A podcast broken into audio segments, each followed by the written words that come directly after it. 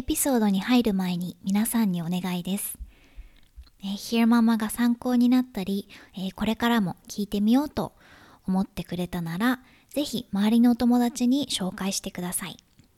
また iTunes で、えー、星での評価、またレビューを書いてもらえるのもすごく嬉しいです。どうぞよろしくお願いします。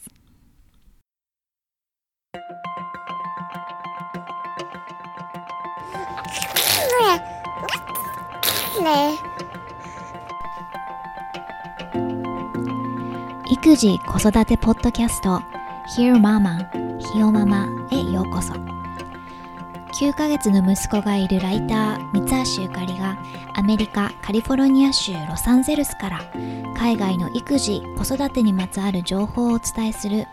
本音を大事にしたポッドキャストです。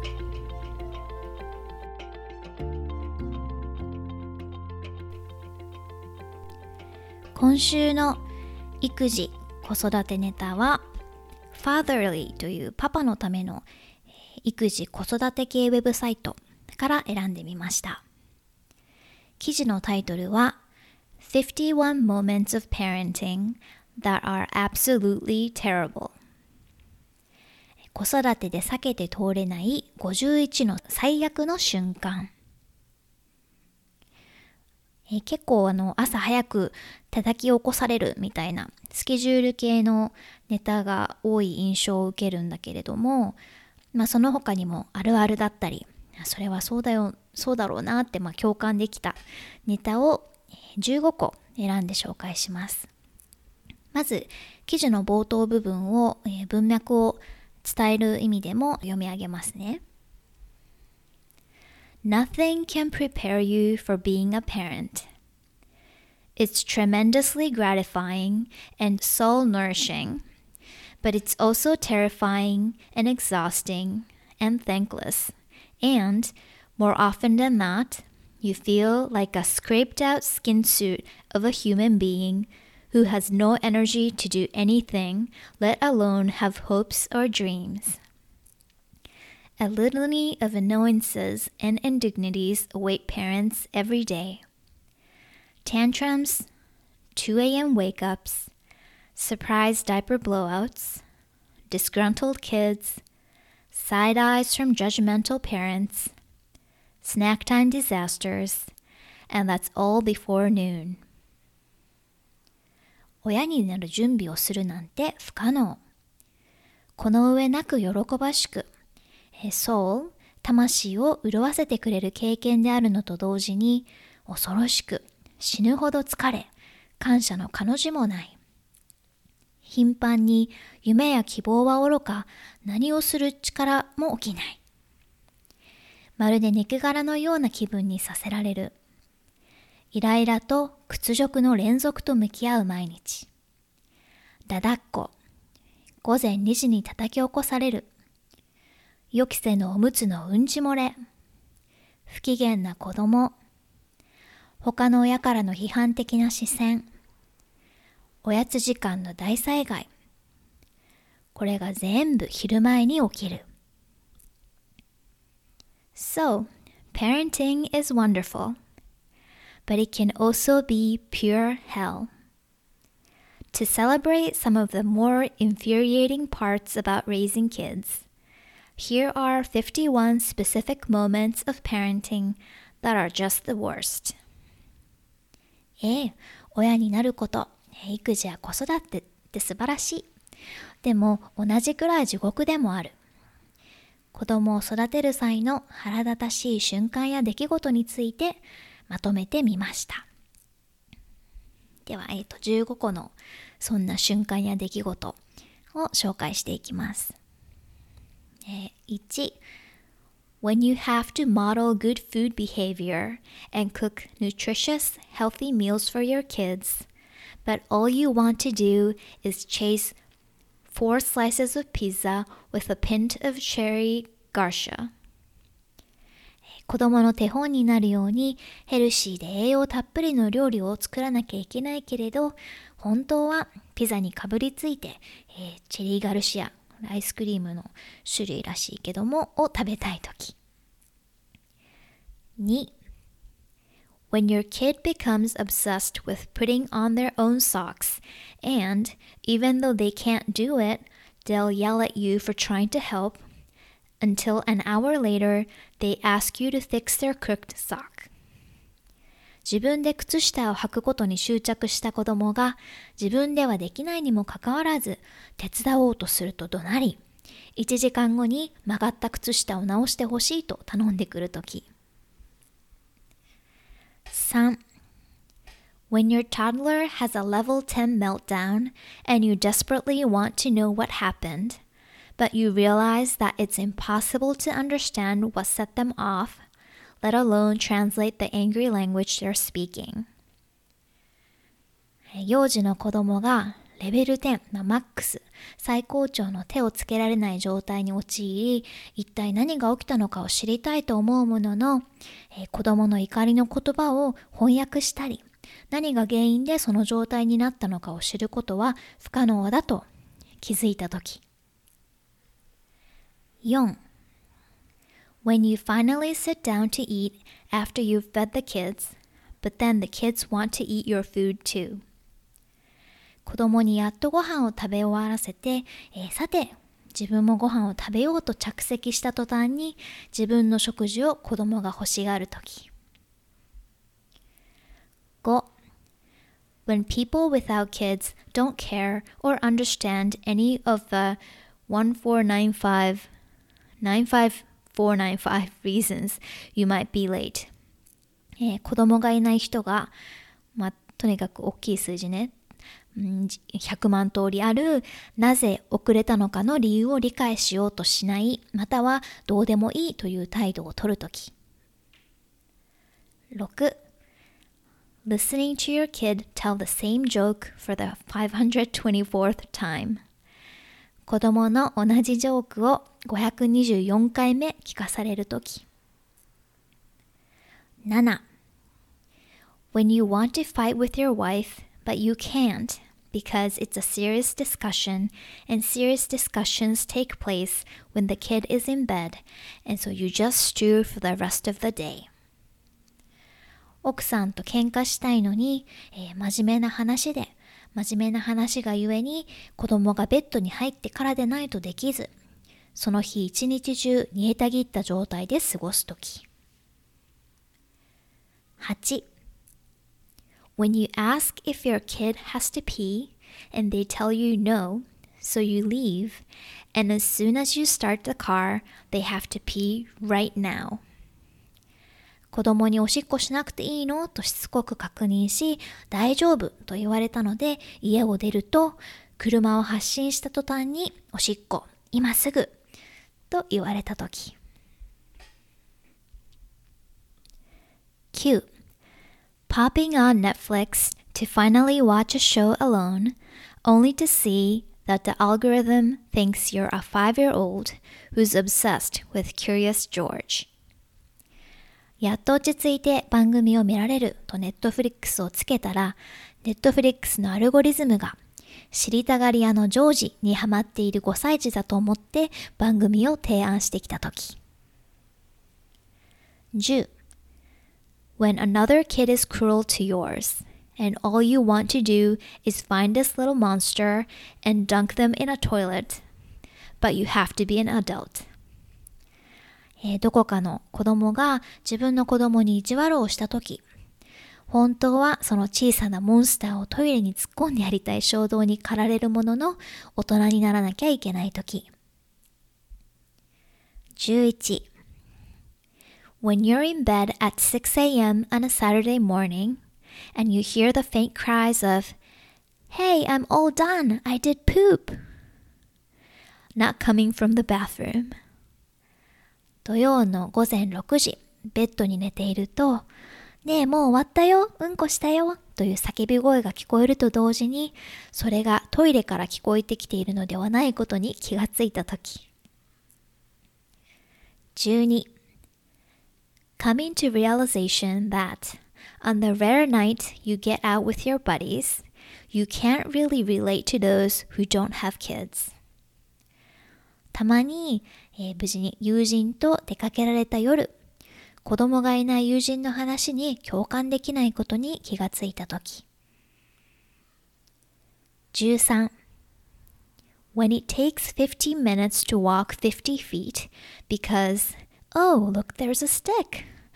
And oh, there's a stoop to sit on. And oh, is that an ant? あの棒を見て。座れる場所があるよ。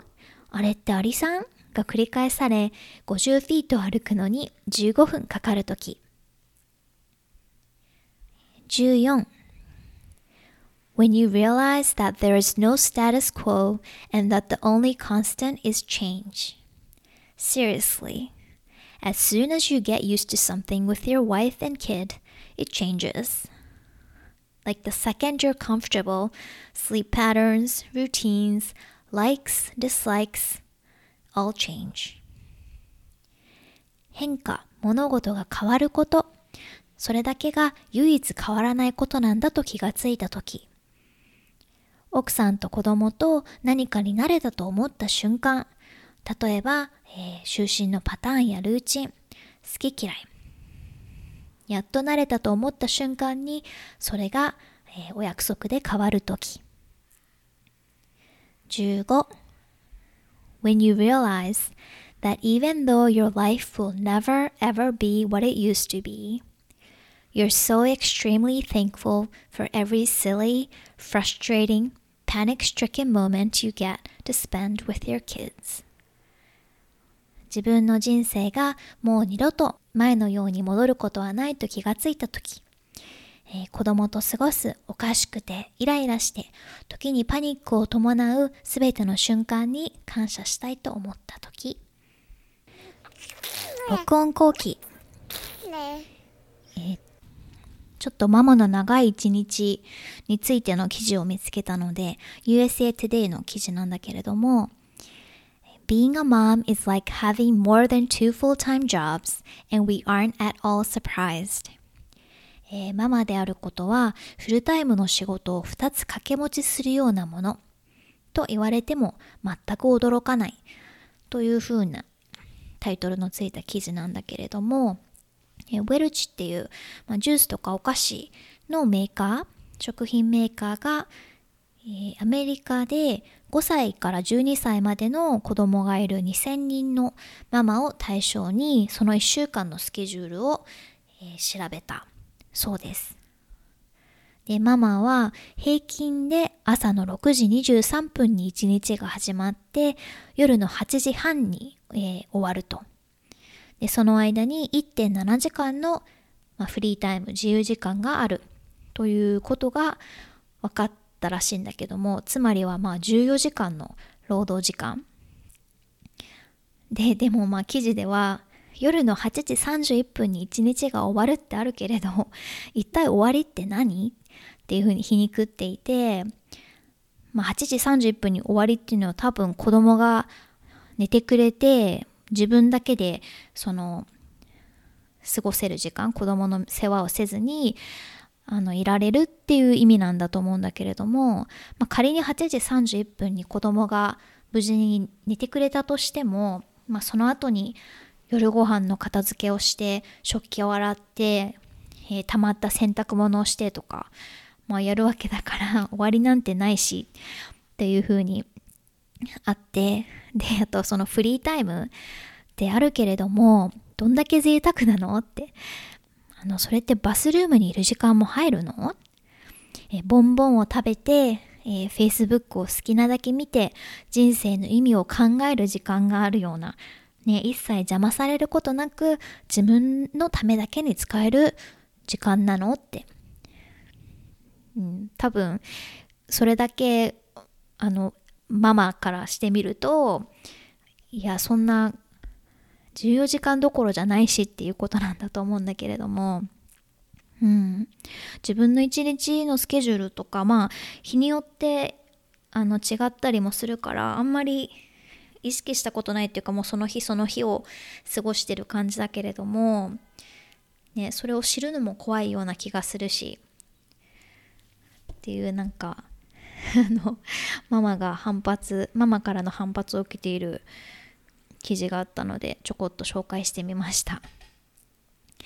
でえっ、とここからちょっと最近の息子くんの話をしたいと思うんだけれども、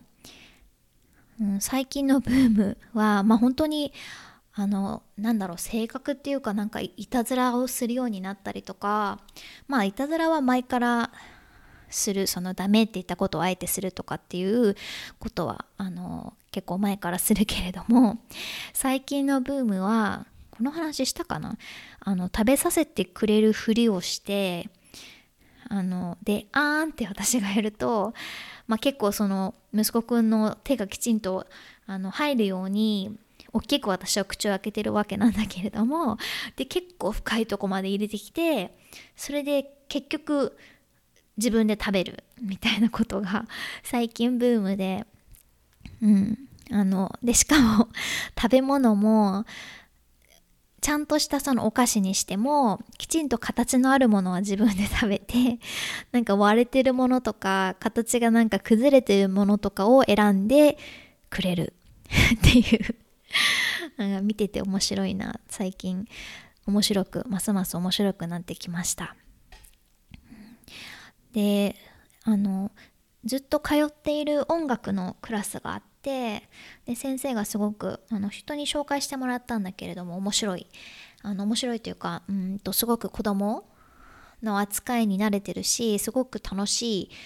あの1時間にしてくれる先生で。で今もうだからどれぐらい続けてるのかな。半年ぐらい半年になるかならないぐらい続けて通っているあのクラスなんだけれども最初の頃は最初の頃っていうか結構もう本当週1で通ってて今1時間のクラスで最初の8週間ぐらいはあのあくまで観察派っていう感じでその環境だったり他の赤ちゃんだったりまあえーと、赤ちゃんを連れてきてるママとか保護者を、まあ、じーっとただ眺めたりとか何が起きてるかっていうのを観察してあまり自分から動こうとしないことが多くてあとなんかおもちゃがあの大きなこう入れ物に入ってて先生がそれをこう、まあ、ひっくり返すみたいな倒すあのことでおもちゃを床に出してくれてその時にすごいガチャガチャガチャって大きい音がするんだけども最初の頃はその音物音にすごくなんかがにびっくりしてあとまあ嫌だったみたいで泣いたりしてたのがここうん1歳になったぐらいからかな。から変わってきて、うん、音楽のクラスでその積極的に自分からいろんなところに行ったりいろんな赤ちゃんのところに行ったり自分でおもちゃを取りに行ったりとかするようになって何がどうなったのか分かんないんだけれども、うん、その環境に慣れたってことなのか、うん、でもすごく見ててあ成長してるなと実感する瞬間です。あとこれは本当もう今日の話だけれどももうパパもよくもうもう立つよこれみたいな感じでずっと言っててで一回はそのシャボン玉をふーって吹いた時にそのシャボン玉を触りたいが一心でパッて立ったみたいなことがあってでそれはラッキーなことに動画に収めることができたんだけれども今日もなんかこうあんまりその意識させないようにパッとこう手を離したりとかするとまあ5秒ぐらいかな。でも自分で本当にもうゆらゆらあの プルプルすることなく立つことができるようになってきてるのでもう時間の問題かなと思ってちょっと楽しみ。最近悩ん悩んでるっていうか こんなそんな悩み会って感じかもしれないけれどあのどうも息子くんは帽子が嫌いみたいででそういうきっと赤ちゃんとかあのちっちゃい子って多いんだろうなとは思うんだけれども本当にもっとちっちゃい時は帽子をかぶらせてもまあ多分取るっていう発想が自分で取れるっていうことが分かってなかったからあのかぶったままにしてくれてたのがもう最近は紐がついててこうね顎の下でピチッとやって取れないようなタイプのを ちゃんと選んで買ったにもかかわらずそれもなんかシュルシュルって紐を緩めて取ってしまってこっちは本当日差しがすごく強いので日本はここ数週間だかなんか猛暑だと聞いてて日本のその湿気のすごさみたいなあの暑さとは違うんだけれども外に出てお日様が出てると本当にじりじり暑い感じでだから本当帽子とか日焼け止めとかはマスト。特にちっちゃい子なんかマストなんだけども帽子をねなんどうしてもかぶってくれないので こういう風にすると帽子かぶってくれましたみたいな tips があればぜひ教えてほしいです。あのインスタグラムゆかり77 YUKARY77 に結構あのポッドキャスト最新エピソードアップしましたみたいなことをあげてるのでそこにでもあの tips がある方は、えーと、投稿してくれると嬉しいです。今回も Hear Mama を聞いてくださってどうもありがとうございました。ではまた来週。